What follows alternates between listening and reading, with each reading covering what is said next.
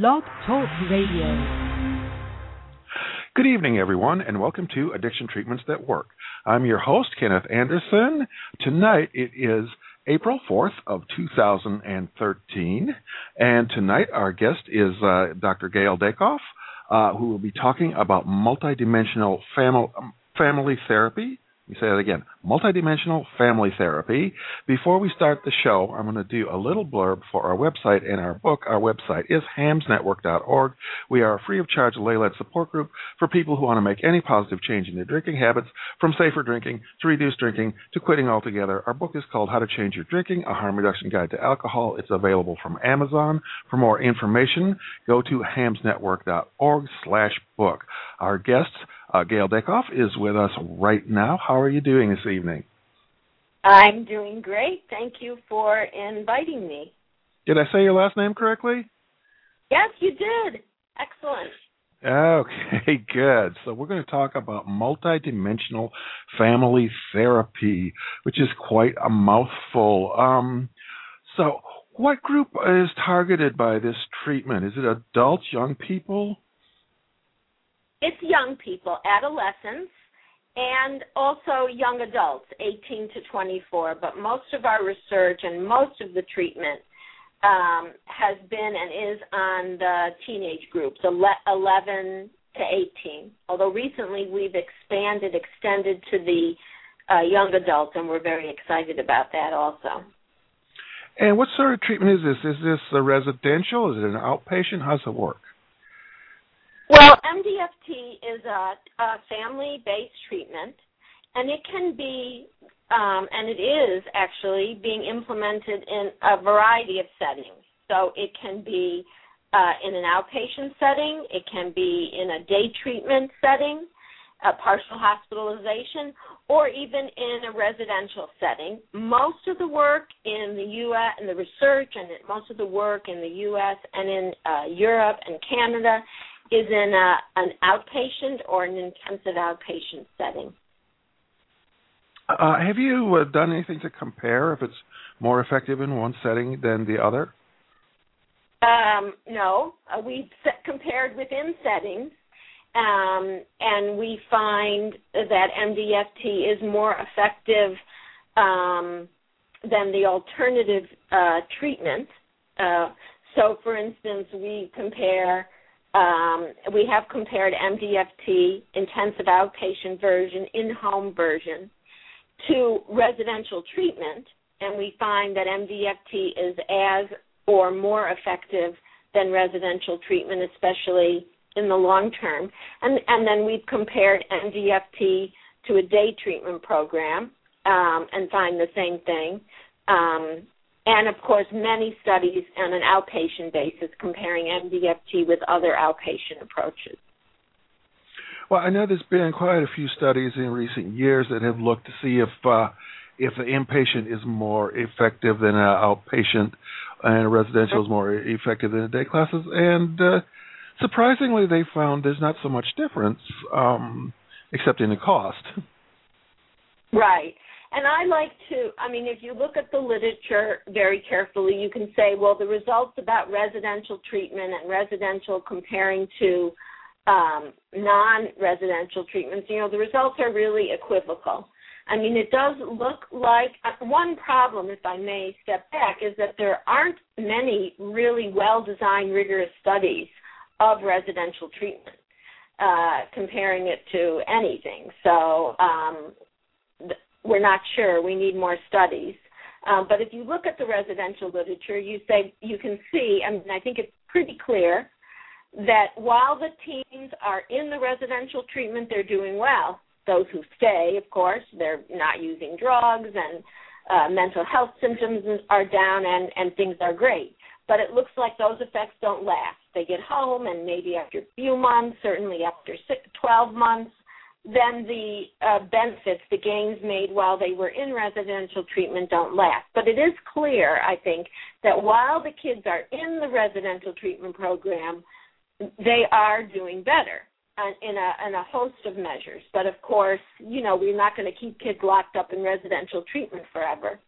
And we did a study that actually I hope will be we will be published soon comparing MDFT to uh, residential treatment. These were teens who were their drug use was so severe and they had dual diagnoses that the uh, they were referred to and the state of Florida was willing to pay for residential treatment.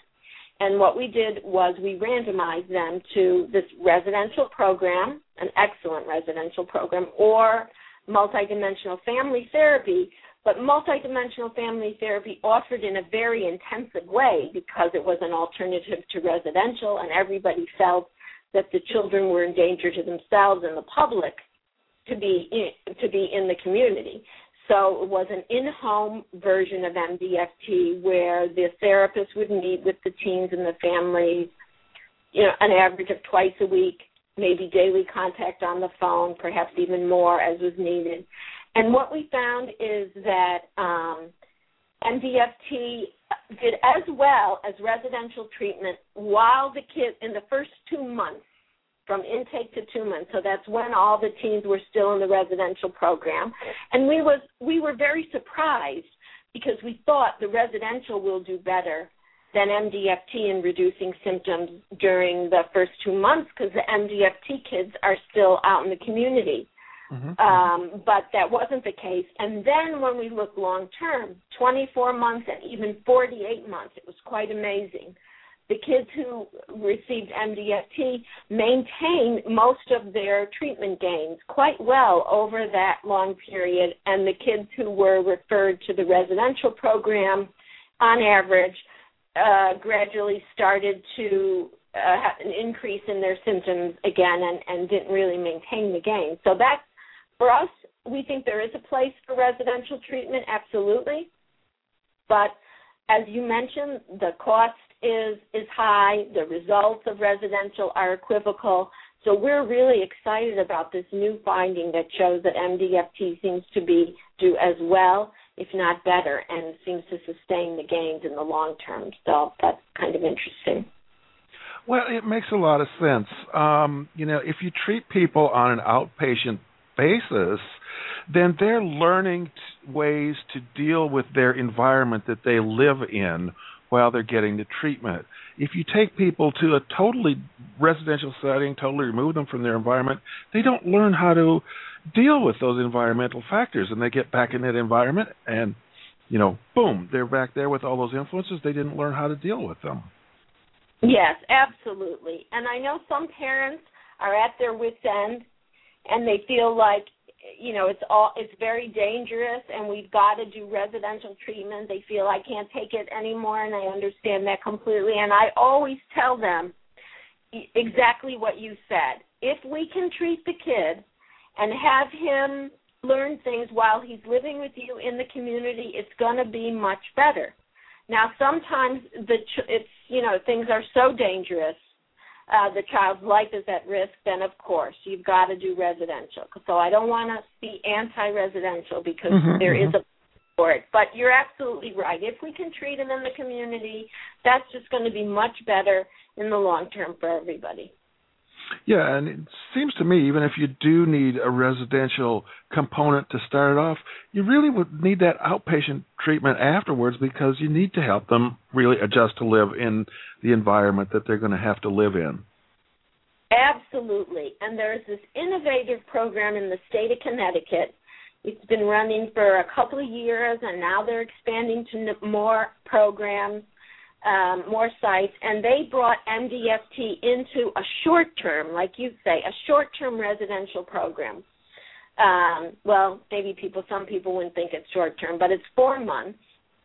And after a month, but these are you know children who have really severe problems. After a month, the the the teens start going home, maybe for four hours, maybe for eight hours, and every weekend after the month they're home and the family therapist the mdft therapist will go to the home and do family sessions right there in the home and problems will arise right because they're in the back in their natural environment and the therapist uh, from the residential program can deal with the problems and then the kids come back to the program and they they they do this for the four months, and then of course when they're discharged, they're discharged to a community-based MDFT program to continue what was started in residential and to you know to help the child and the parents transition to you know normal life post residential and it's the results have been very good. They're um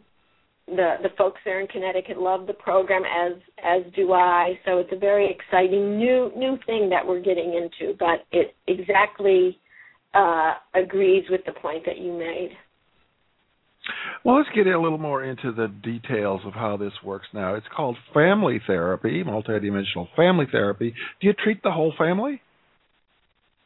Well, yes. Absolutely a family therapy. So as as distinguished from a family involved treatment or other words you hear are family based treatment. And I think the differences a family involved treatment could have a few sessions with the family. The family is supportive, but most of the work happens between the therapist and the teen in an individual or group setting or whatever. And multidimensional family therapy is really a family therapy. And our foundation, uh, the developer of MDFT, uh, Dr. Howard Liddle, was trained by pioneers in family therapy, Dr. Salvador Minuchin and Jay Haley in strategic and structural family therapy, and that's our foundation. So we're a family therapy. Now, you said treating the whole family. That can mean many things too. We're treating the adolescent because it's an adolescent treatment. So adolescent uh, externalizing problems typically. It's drug use, it's delinquency, truancy, not doing well in school, family conflict, um, all those kinds of things. So that's the symptom. It's the adolescent, but it's our belief, and it's of course the theory in family therapy that in order to treat the adolescent or a child, you can't just treat the child or the adolescent. They live in a in a family, and you've got to got to um, not you've got to involve you've got to involve the family in treatment you've got to intervene with them help them make changes so that they can help their child so it's a real family therapy we but what we do and and it's multidimensional and um, we try to change the teen and the parents in a variety of, of domains and dimensions so emotional behavioral cognitive and and then we work in what we say are four domains: the, alone with the adolescent, the parent domain, the family, parents and teens together, and then the family in relation to the community, school, courts, recreation, and so on and so forth. So, um, do you, do you get situations where you know, so the parents will say, "Well, it's my kid that's fucked up. I'm perfectly fine. I don't need to make any changes." Yes, and we have a way. Yes, of course, many times, and we have a way of. I mean, it's a manualized intervention, so we have a way of talking to the teens, talking to the parents, to engage them into therapy, and to see that it's that they need to be involved in the treatment. And we have a phrase in MDFT which we say to the parents in a variety of ways is you're the medicine. You know, I usually tell them if I could do it myself, if I could meet alone with your kid and help him stop using drugs and stop committing crimes and getting along better with you and going to school and not being so depressed, if I could do it myself, I would. Um, you know, because I know how burdened parents are. But the reality is, we're just a therapist, and as we say, you, the parents, are the medicine. And so, really, what we're saying is, we're not saying they're at fault. We're very supportive and empowering of parents, but we say you're the medicine. You're not the blank. You're not the fault. You're not the reason for the problem. Not at all. But you are the solution, and I want to you and I want to help you figure out how to help your child and your family so that you're all help, happier and uh, healthier. So it's how you talk to folks. Now, you referred to this as a manualized therapy. Does that mean that you have a handbook that the therapist uses to guide them when they do treatment?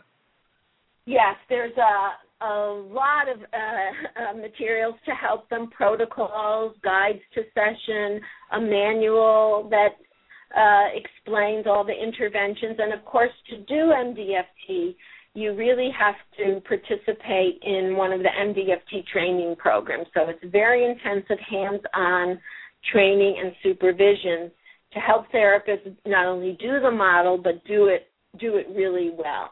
So it's quite an intensive uh, program.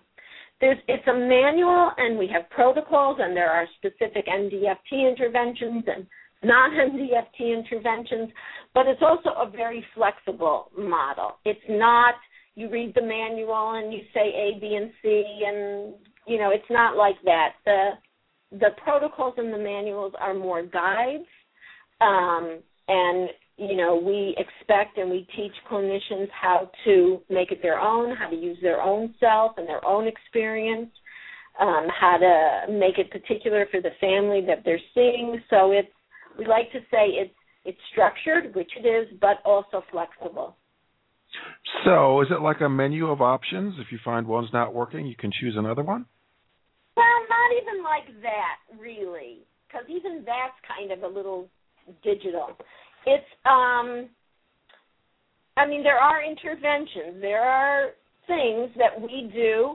Uh, how we talk to parents and kids in the beginning to get them engaged. How we talk to. There's an MDFT way of of of helping um, teams uh, regulate their emotions more, express their anger in, in a, and disappointment in a useful way. We have ways of helping the family repair their relationships. Often there's a lot of hurt and betrayal, so it's not really an option menu. Um, it's a whole packet of interventions. Some things we do with the adolescents, some with the parents, some with the family, and there's a general sequence of when you do. Some things you do first typically, but you as the clinician, you you you learn the whole model and and you decide what to do now, what to do next based on uh, the needs of the teen and the family that you're working with. I don't know oh. if that was but Okay. Um, and the person, the the adolescent that's receiving the treatment, do, is this just a talk therapy where you talk back and forth? Are there written exercises? How does it work? Talk. Yeah, it's talk. so you're going to talk with the, the there'll be sessions alone with the teen and the therapist, and then there's sessions with the parents and the therapist and then sessions with the teen and the parents and the therapist together. And it is it is talking. There's not a hmm. workbook.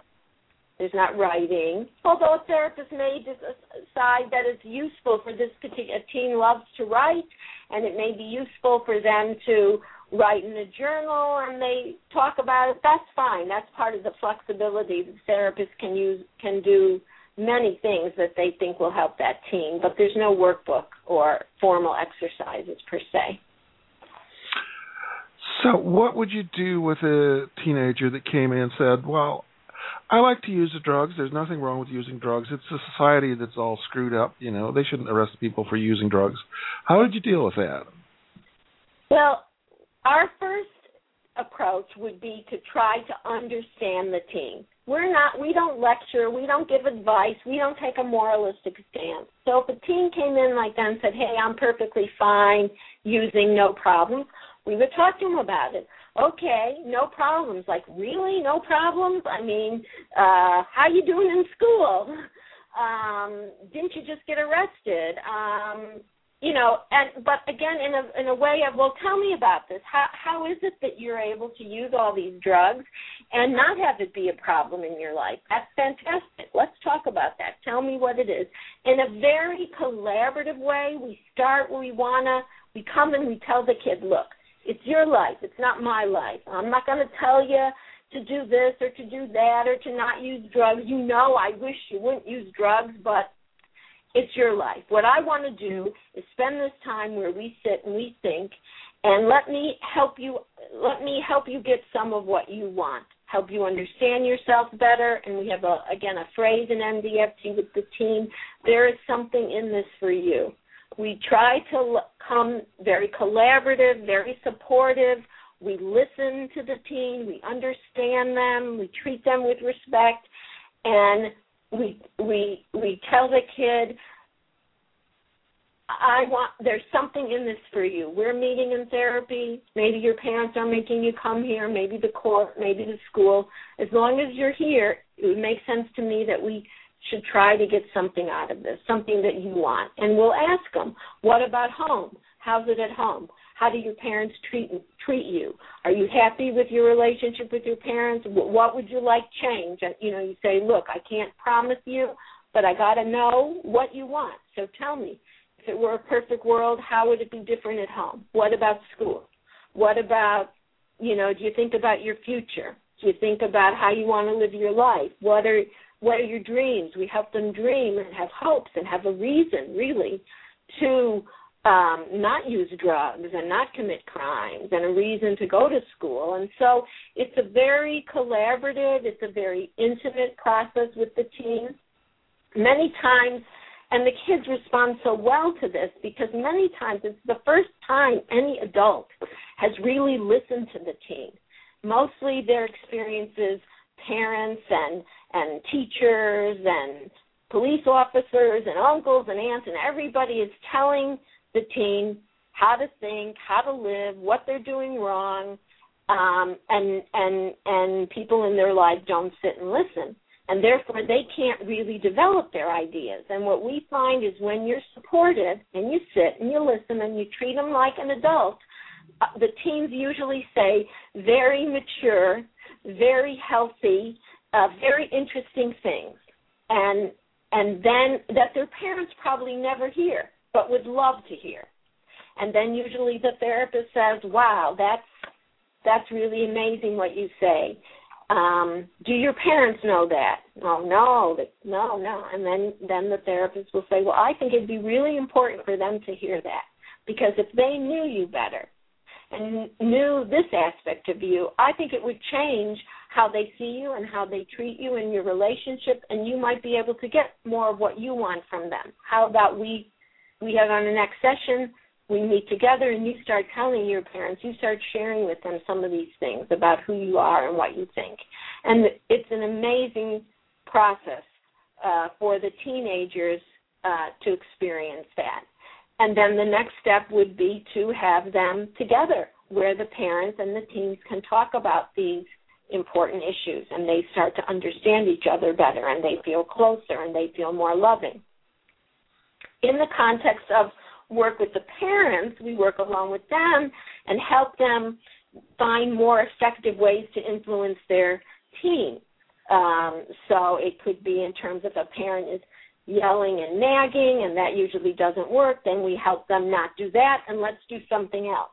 It could be that a parent doesn't have real clear structure or uh, in the home or the consequences are not clear or um, so we'll help the parents figure out how they want to live their life as a family what are the what are the expectations and the consequences and, and, and it's a give and take again the mdft therapist is very collaborative and then we'll help the parent implement the the new parenting practice. So it's this alone work with the teen in the way that I described, helping the parents figure out how they want to have their family live and helping them find and implement more effective parenting practices for their family, and then bringing them together to help them uh, reconnect, to feel the love, to to problem solve together. You know, which means talking in a way that others can hear you, listening, and then moving on and enhancing that connection.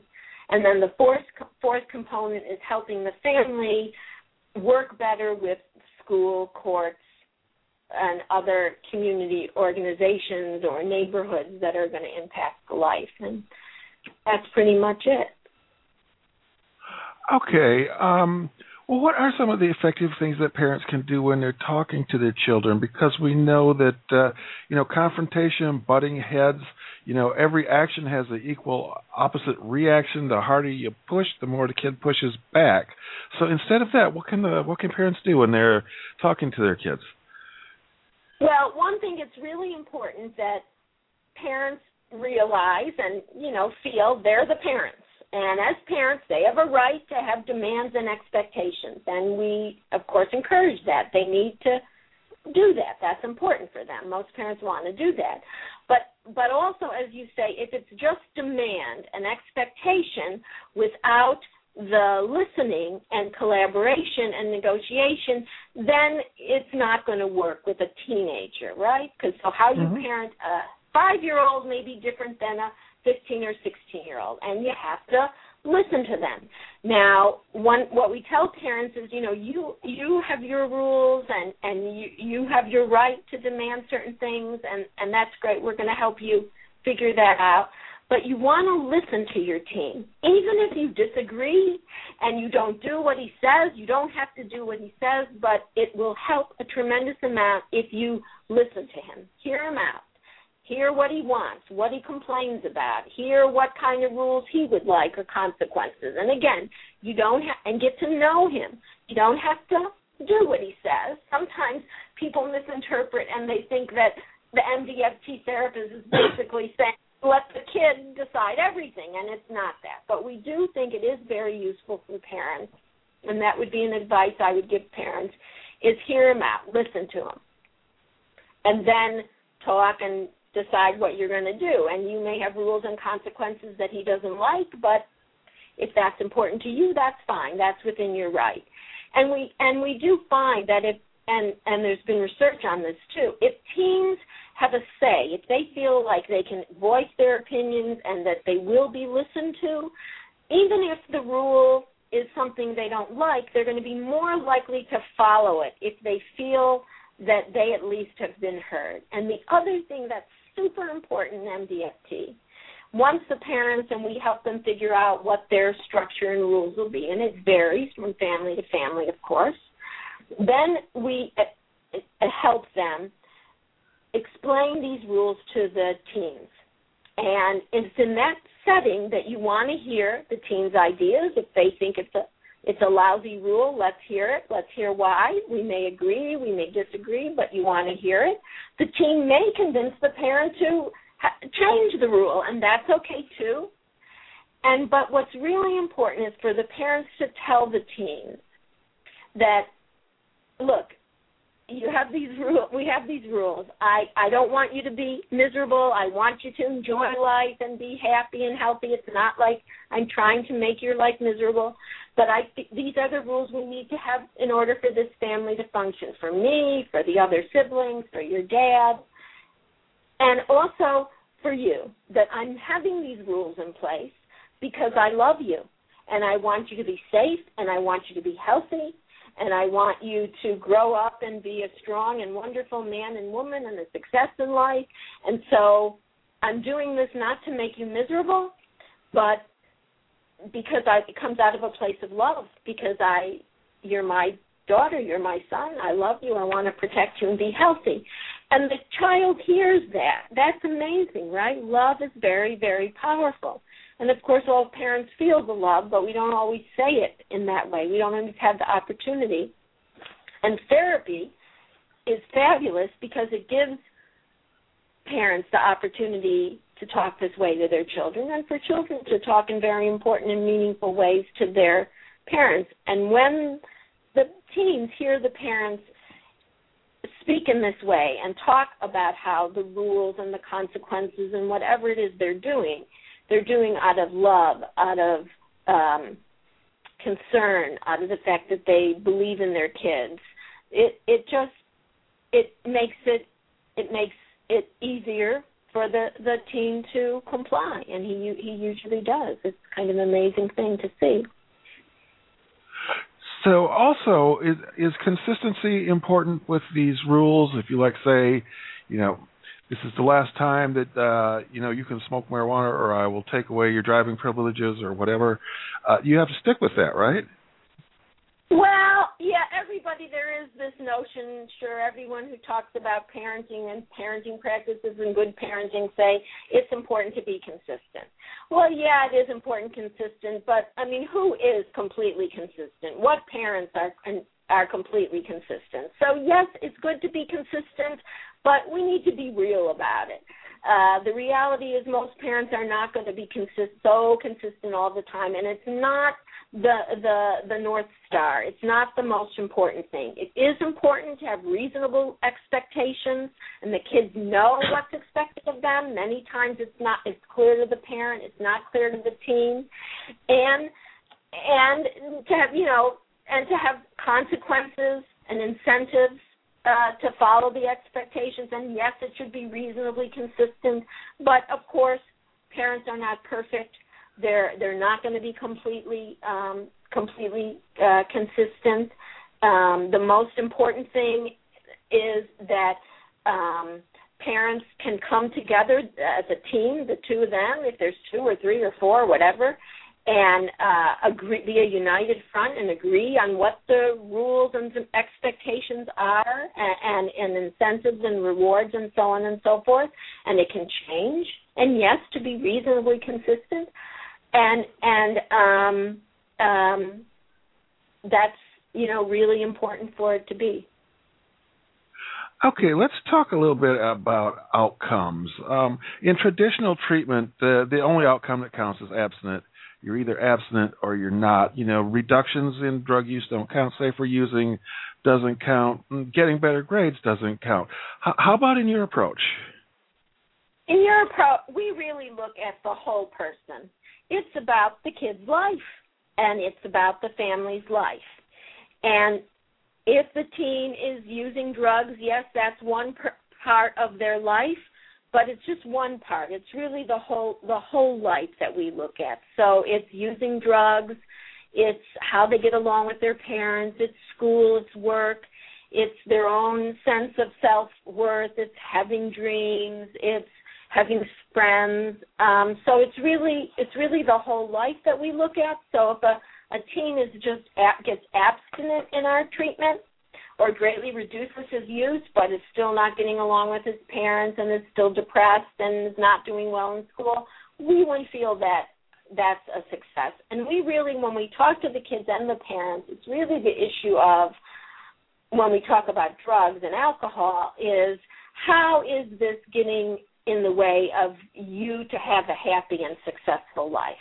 And it's a problem um, because it typically gets in the way of the teen having a happy and successful life. It's hard to be using a lot of drugs and alcohol and do well in school and uh, form great social relationships and get along well with your parents and feel good about yourself. I mean, it's just hard to do it. So the idea is not from our perspective drugs and alcohol are bad. No, we don't we don't go there. It's just not relevant. The important thing is is it interfering with your life now, your life now, and and and your life in the future? And if it is, and it usually is, well then that's not such a good thing, and let's see what we can do about it. So you would say that uh, a reduction in drug use and a reduction in drug-related problems that would be a success. Yes, although I don't even like to use the word success, failure. Um, well, I agree with that. Yes. Oh, because what's that? The thing is, how your life? Are you basic? Are you happy? Are you doing okay? Are you getting along better with your parents? Are you going to school? You have dreams. You have friends. You're basically happy. You know, then that's good. That's what we're looking for. Now, we, of course, you know, we we want. I mean, I tell the kids that you know we'd like you to not use drugs or alcohol at all. Of course, you know, you're 15 years old. It's illegal, and you know, you're a kid but um, but but that's sort of beside the point, right? Um, some kids will um, become completely abstinent, and that's great. And some teens need to be. So there's some teens they know that if they use just a little bit, drink a little bit, or smoke a little weed, then they're going to go crazy again, and it will completely mess up their life. Other teens, they you know they say they can drink a little, they can smoke a little weed, and they can keep it under under control. They know they won't let it get horrible again. And so we really help the teen um, do you know whatever is going to work work best for them. I think it's ridiculous to say, well, we're an abstinence only program. Well, of course, all of us with, who work with teens, we want them to be abstinent. That would be great. There's no need for them to use drugs and alcohol. Um, but I always say, what are you going to do? What does it mean to be abstinent only? It doesn't make sense to me. Are you going to stick a gun in the kid's head and say, you know, I'm going to blow your brains out if you don't stop completely? I mean, you're going to get what you get. Some kids are going to not abstain from drugs and alcohol completely, and that's great. That's fine. But others won't. And if they reduce it significantly so that it doesn't interfere horribly with their life, then you know they're probably and if they can and if they can keep it under control and know how to reach out reach out for help if it starts to get a little bit like they're using too much and it's interfering with their life they can manage it well then they're probably going to be okay too. I mean, it's the best you can do. It's not a perfect world, right? It would be great if the kids didn't use drugs or alcohol at all. But we all know it is not a perfect world, and not everybody um, will will give it up completely. And so then the thing is, how can we help them? Um, you know, not allow the drugs and alcohol to take over their life and to ru- ultimately ruin their life. That's the big thing. So, you know, you do the best you can. I don't know how long uh, follow ups you've done. Uh, I know this is, therapy's been around a long time. So, uh, but my question is, uh, how about uh, when they when uh, they grow up, they become adults? Do you see the a lot of them become normal social drinkers? You know, they've given up the illegal drugs. They're over 21. They drink normally socially. Well, we followed the longest we followed um, teens is 48 months. So many of those kids are, you know, 18, 19, 20, 21, 22. And and and and the vast majority of them uh, well I can say the vast majority, but a large number are not abstinent. And so and also are not um um um are not in jail and you know they're so they're functioning reasonably well and they are drinking or using uh some drugs. So yes the answer is yes. In the studies where we have gone out that far it does appear that there's a fair number of teens who are social drinkers as adults and um and and it's not causing a problem in their life. Again there's a everyone is different. And with teenage um drug and alcohol use is a little different than adults because you don't really know oftentimes um, if this is a, a teen who absolutely must not drink or use any drugs at all because if they use a little then they're going to go crazy with it or if this is a teen who can be a social drinker and use it in moderation and not have a problem like many adults in the world do. So you don't always know with a teen where they are. Many times, though, um, in in the process of therapy, you can uh, get a better assessment of it. And as I say, some of the teens who come in with drug problems, they have there it's a it's a serious problem, and they can't drink at all because then they'll drink and they'll go crazy. But other kids who come in with problems, and when we deal with the whole picture, um, the the the drinking or the drug use is usually a component of larger uh, um, problems or misery.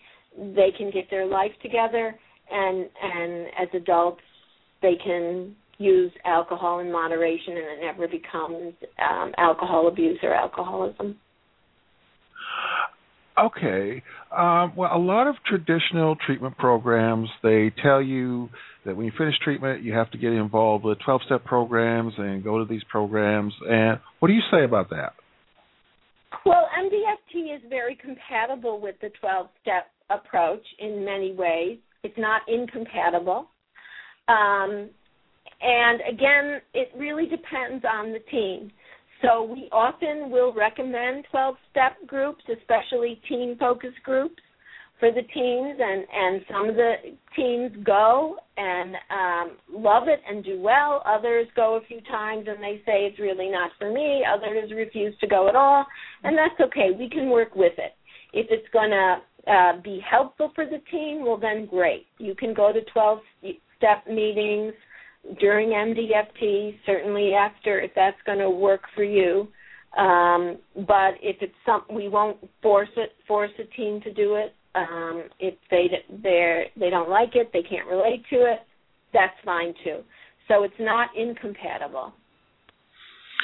Okay, and now here's a question. We talked about this a little bit before the show, but this is an evidence-based treatment. It's been compared with uh, other treatment modalities. Uh, has it been compared with an untreated control group? No, never, never a untreated or waiting list control group. All the comparisons have been active treatments, and actually, we pride ourselves on um, having comparing MDFT to strong treatments, um, because of course the the less strong the comparative treatment is, the better the evidence base or experiment experimental treatment will be. So we like to compare MDFT to strong treatments, which we have individual psychotherapy, individual cognitive behavior therapy, residential treatment, which I talked about, uh, cognitive behavioral group treatment, and other strong treatments, but never has never been compared to no treatment whatsoever. Now, I would always like to see uh, therapies compared to no treatment control group, but do you think there would be difficulties with this uh, getting it funded? And would you like to do it if you had the opportunity? Well, yes, I would love to do it if we had the opportunity. The consensus in the field really is that been there, done that, that we know already that treatment some treatment is better than no treatment. Now, you can argue whether or not that's true, but that's the general consensus in the field. So, it would be very difficult to get a active treatment such as MDFT compared to a no treatment comparison uh, because uh, review committees would say we know that already. That's not going to advance knowledge.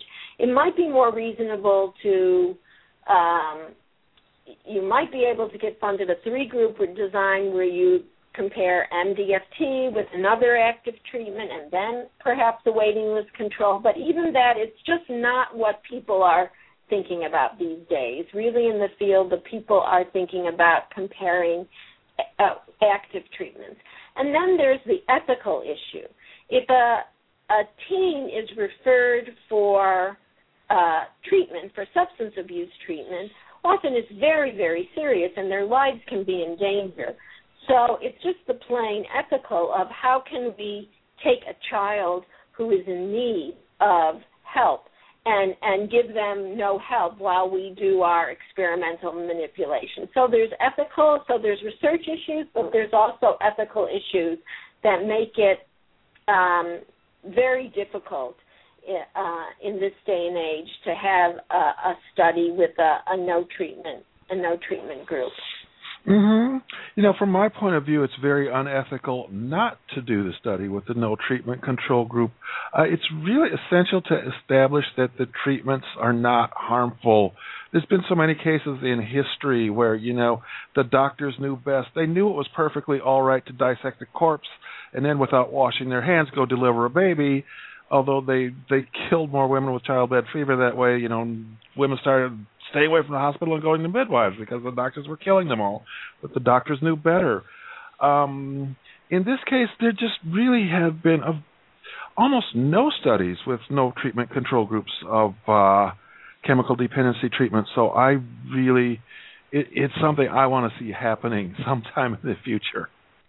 Well, but I understand that, but there is no there there have been lots of studies over the years on various adolescent treatments, and none of them have found, and you would find if the that the act that none of the active treatments have harmed the kids. Most of the teenagers are doing better in all of these treatments, these evidence-based treatments. There's there's no examples of um, the the the kind of harm that you're describing. We would know that if that happened, and that absolutely is is not happening. Um, so I wouldn't worry about that too much. I I understand absolutely your point of having a no treatment group because some people, obviously, we all know people who do better without treatment. Um, so that does make sense, but um, I wouldn't worry about that the various evidence-based treatments or active treatments out there that have been studied are are harming uh, uh, kids and families, and we don't know about it. We would know about it, and and that's clearly that's not happening. The issue is, are is it um, better than no treatment at all? And as I said, there used to be studies years ago. There were studies that compared active treatments to no treatment or waiting list controls, and the, and the results of those studies were that treatment is better than no treatment, which is why now in the last 20 years or so, it's moved beyond that to comparing active treatment and to doing studies to try to develop um, current treatments to make them even more effective. That seems to be where the focus is on the field at this point in time. I mean, I I hear your point, um, uh, but that's just not where where the field is at at this point, historical period. Well, people seem to assume those uh, studies have been done, but the only ones I've ever been able to track down there was the the Brandsma study, where one of the treated groups uh, did worse than the control group because there was such a huge dropout rate. The 12-step treated group did worse, and uh, then at the end of the year on the follow-up, uh, the the control group had improved so much they almost caught up completely with the with the treated groups. And then there was the Ditman study of uh, of uh, drunk drivers that were remanded to AA compared to a non-treated control group, and there were no statistically significant differences. So it's like people are assuming these studies were done, but I can't find any others. Well, I don't know enough about um, the adult literature um, uh, to comment on that, and um, we can just this can be a, an area where we disagree um, I I think it, a, um, a, a no treatment control group could be interesting. I think the the downside of not treating uh, children who need help uh, and putting their lives possibly in danger um, kind of outweigh the science. And just given where the state of the science is, I just me personally, I don't think that's where we want to put our efforts right now in comparing these active treatments to a no treatment. I'm sure we could learn something from it. I hear you completely about that. I have no doubt, but a, again, it's setting priorities, looking at cost and benefits, and you know you have to decide where you want to put your emphasis. Well, I don't want to belabor this point forever, um, so I'm just going to say um, because I've looked at the multidimensional family therapy. I'm very convinced in my mind that it is an effective therapy. Um, you know, I just didn't have the experimental study that I would like to give me the hammer home the last piece of proof. I do think it's an excellent therapy. Otherwise, you know, I wouldn't have you on the show because I only have people on that you know I think they have good therapies. So I, I really am very much in favor of it. Um, so let's look at some more of the um, some more of the evidence base because how has it stacked up against some other treatments? How has it stacked up in terms of retention and dropout rate? Oh, yeah. Well, all of the family based treatments, including MDFT, are really exceptional in uh, retention uh, of um, of teens and families in treatment. It's unbelievable, and it's true for MDFT in that the retention rates uh, well, engagement rates, if we just begin, start treatment, maybe not finish it, are usually over 95%. And in terms of retention for a full course of therapy, again, it's 85, 90%, very, very high. So we often say we can absolutely engage the, the kids and families in treatment and we can retain them in treatment. Now, you're not going to have 100% success with everybody, but we know we can get them in treatment and we can keep them in. And that's true for MDFT with these very high retention rates, in, as I say, about 90% or more, as well as other family based um, adolescent treatments. Um, so that's one uh, very, very consistent and robust finding. And that's really good because uh, some of the standard treatments we see huge dropout rates, sixty percent or more dropout rates. So yes. uh, high, this is a great retention rate. Yeah, and it's, and it really shows us, and again, because it's across the family therapies, it really shows us. I think it shows us the power of the family, and that if you involve the family in treatment, you're going to at least you're probably going to have more success but certainly we know we're absolutely going to at least have a chance in the sense that we get to keep keep uh, kids and families in treatment and you're right the dropout rates and the uh, for uh, many standard treatments are very very high. So it's it's um, a real strength of the family based model. And what kind of improvements do you see over the baseline behaviors? Well, in MDFT in all our studies, we see uh, significant, meaningful reductions in drug use, drug and alcohol use, in uh, criminality, delinquent behavior, uh, in mental health symptoms. We see improvement in family relationships, uh, improvement in school functioning.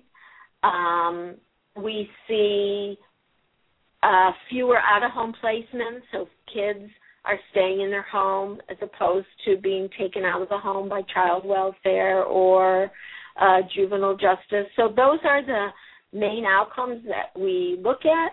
And in all, we've done about nine studies so far. We consistently find um, that MDFT improves functioning in all these areas and that they're meaningful improvements and it, the improvements are as good or better than the alternative treatments. And the to me the coolest thing about MDFT, I mean, there's a t- couple things that I that really encourage me to do this work and train more people in MDFT is because two findings that we again find pretty consistently across our studies and it's great to do so many studies because you get to really look at the pattern. This is studies with um, urban and rural here in the U.S. and also in Europe with with uh, ch- teens from various ethnic and racial groups, so very diverse, and we find the same consistent findings. And one of the m- most important, I think, uh, are the findings that MDFT, the gains made in treatment seem to last. They last 12 months after treatment, 18, 24, all the way out to 48 months, where in the alternative treatment, the teen typically starts to have an increase in symptoms, sometimes to intake level or near intake level, sometimes even worse. So we're really encouraged that MDFT, the treatment gains, seem to last. Um, and and what we find, as I said, many treatments while the teen is in the treatment, they do better. We talked about residential, but various outpatient treatments that we've compared at MDFT. A good treatment is going to reduce symptoms and improve functioning.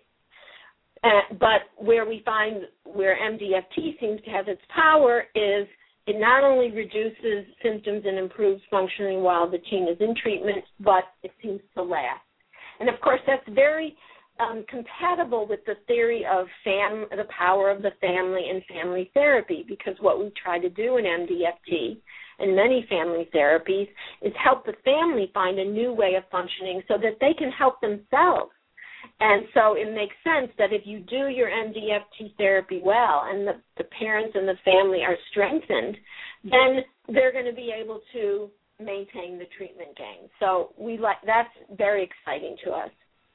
And the second finding is that we find that MDFT is particularly effective when compared to other treatments with the more the the children and families with the more severe problems. So teens who are very addicted to drugs, who have uh, drug and alcohol problems, but also uh, comorbid mental health problems, where there's a lot of family uh, disturbance and stress, whatever, just however you want to define it, the picture of the more severe problems. What we find in some of the studies is the alternative treatment does as well as MDFT on the less severe kids.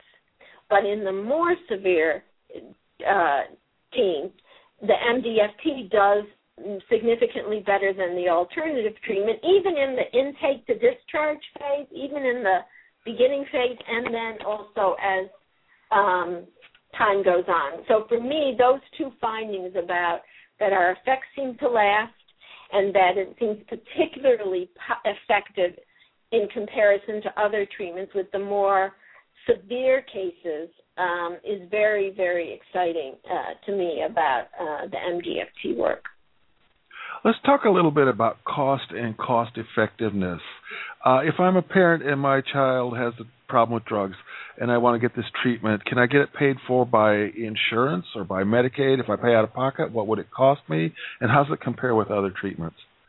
Well, you know, it it depends on where you live and what kind of insurance you have and so on and so forth. We would like there's not enough MDFT out there in the world. That's one thing. So it would be hard for many parents uh, to have access to MDFT. It depends where you live. Some areas have more MDFT than others. It's not everywhere yet. We hope we hope to expand it.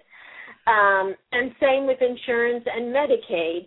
Uh, some will, depends where you live, some will pay for MDFT services in your neighborhood and communities, others may not. Um, in terms of cost studies, when we've compared MDFT, it compares very favorably with outpatient treatment and, of course, with residential treatment. And that's where this whole issue of the more severe kids and, uh, um, happens. So, um, some states have implemented MDFT as an alternative to residential treatment, and the states uh, have saved, and insurance companies have saved tremendous amounts of money by putting chilled teens in MDFT uh, instead of residential placement. In that we know residential is much more expensive, and also the MDFT seems to work better, so you're not having repeat uh, placements and whatnot. Uh, do you have any estimate uh, offhand what it would cost for a month of MDFT treatment out of pocket? Oh, geez, I don't have that handy. Um, we have, we do have that data, but I'm afraid I don't have that handy. Um, well, all right. I'm sorry I didn't get you prepared with that ahead of time. Um, I was look, I was listening to the video on YouTube, and it was quite a reasonable number that the man was quoting. I can't remember it offhand, but compared to uh, some of these luxury rehabs uh, in Malibu that are sixty thousand dollars a month. Oh yeah. it's it's more in the hundreds of dollars a week, you know. Uh, yeah. Yeah. it's it's definitely within you know a lot of people could pay for it out of pocket. It's it's within reason. Absolutely, absolutely. Um, so we're running out of time. I'm, I'm going to mention that I found out about MDFT through Anne Fletcher's book. And uh, next week, Anne Fletcher is our guest. She will be talking about her book, Inside Rehab. I'm very excited. She even mentioned our HAMS harm reduction website in that book, so it was very cool. Um, what would you like to leave us with uh, before we say goodbye for the night? Well, I guess the most important thing, if there are uh, parents out there, I guess I I'd like to uh, speak to them. I think the most important thing is for parents to realize that they're the medicine, and if they're worried about their teen uh, using drugs, um, the most important thing is to not hesitate and to reach out for help. I mean that that many times parents aren't sure and we want to believe it's not happening and it can be hard to reach out but it's um, really important. There's no downside to reaching out. Maybe your teen doesn't have a problem. Maybe you don't need therapy. That's fine. But there's no harm in trying and there's a lot of harm if you in uh, delaying and not uh, not uh, not getting help for your teen because as we know the drug use can be really uh, serious problem, what I would recommend for parents, a great place to go to get help is the partnership at Drug Free. Uh, there's a website, uh, www.drugfree.org, um, and there's a lot of really useful information for parents. Uh, how to know if your teens have a problem, how to talk to your tra- teens, how to find treatment programs, how to evaluate if it's a good program. And they even have a uh, toll free helpline uh, where parents can or teens can call and talk to trained social workers, and that number is one eight five five drug free. One eight five five drug free, and I just recommend that uh, parents uh, utilize these resources and save their teens' lives. Okay, thank you for being our guest this evening, Dr. Gayle Dakof, and we will see everyone next week. So, everyone, good night.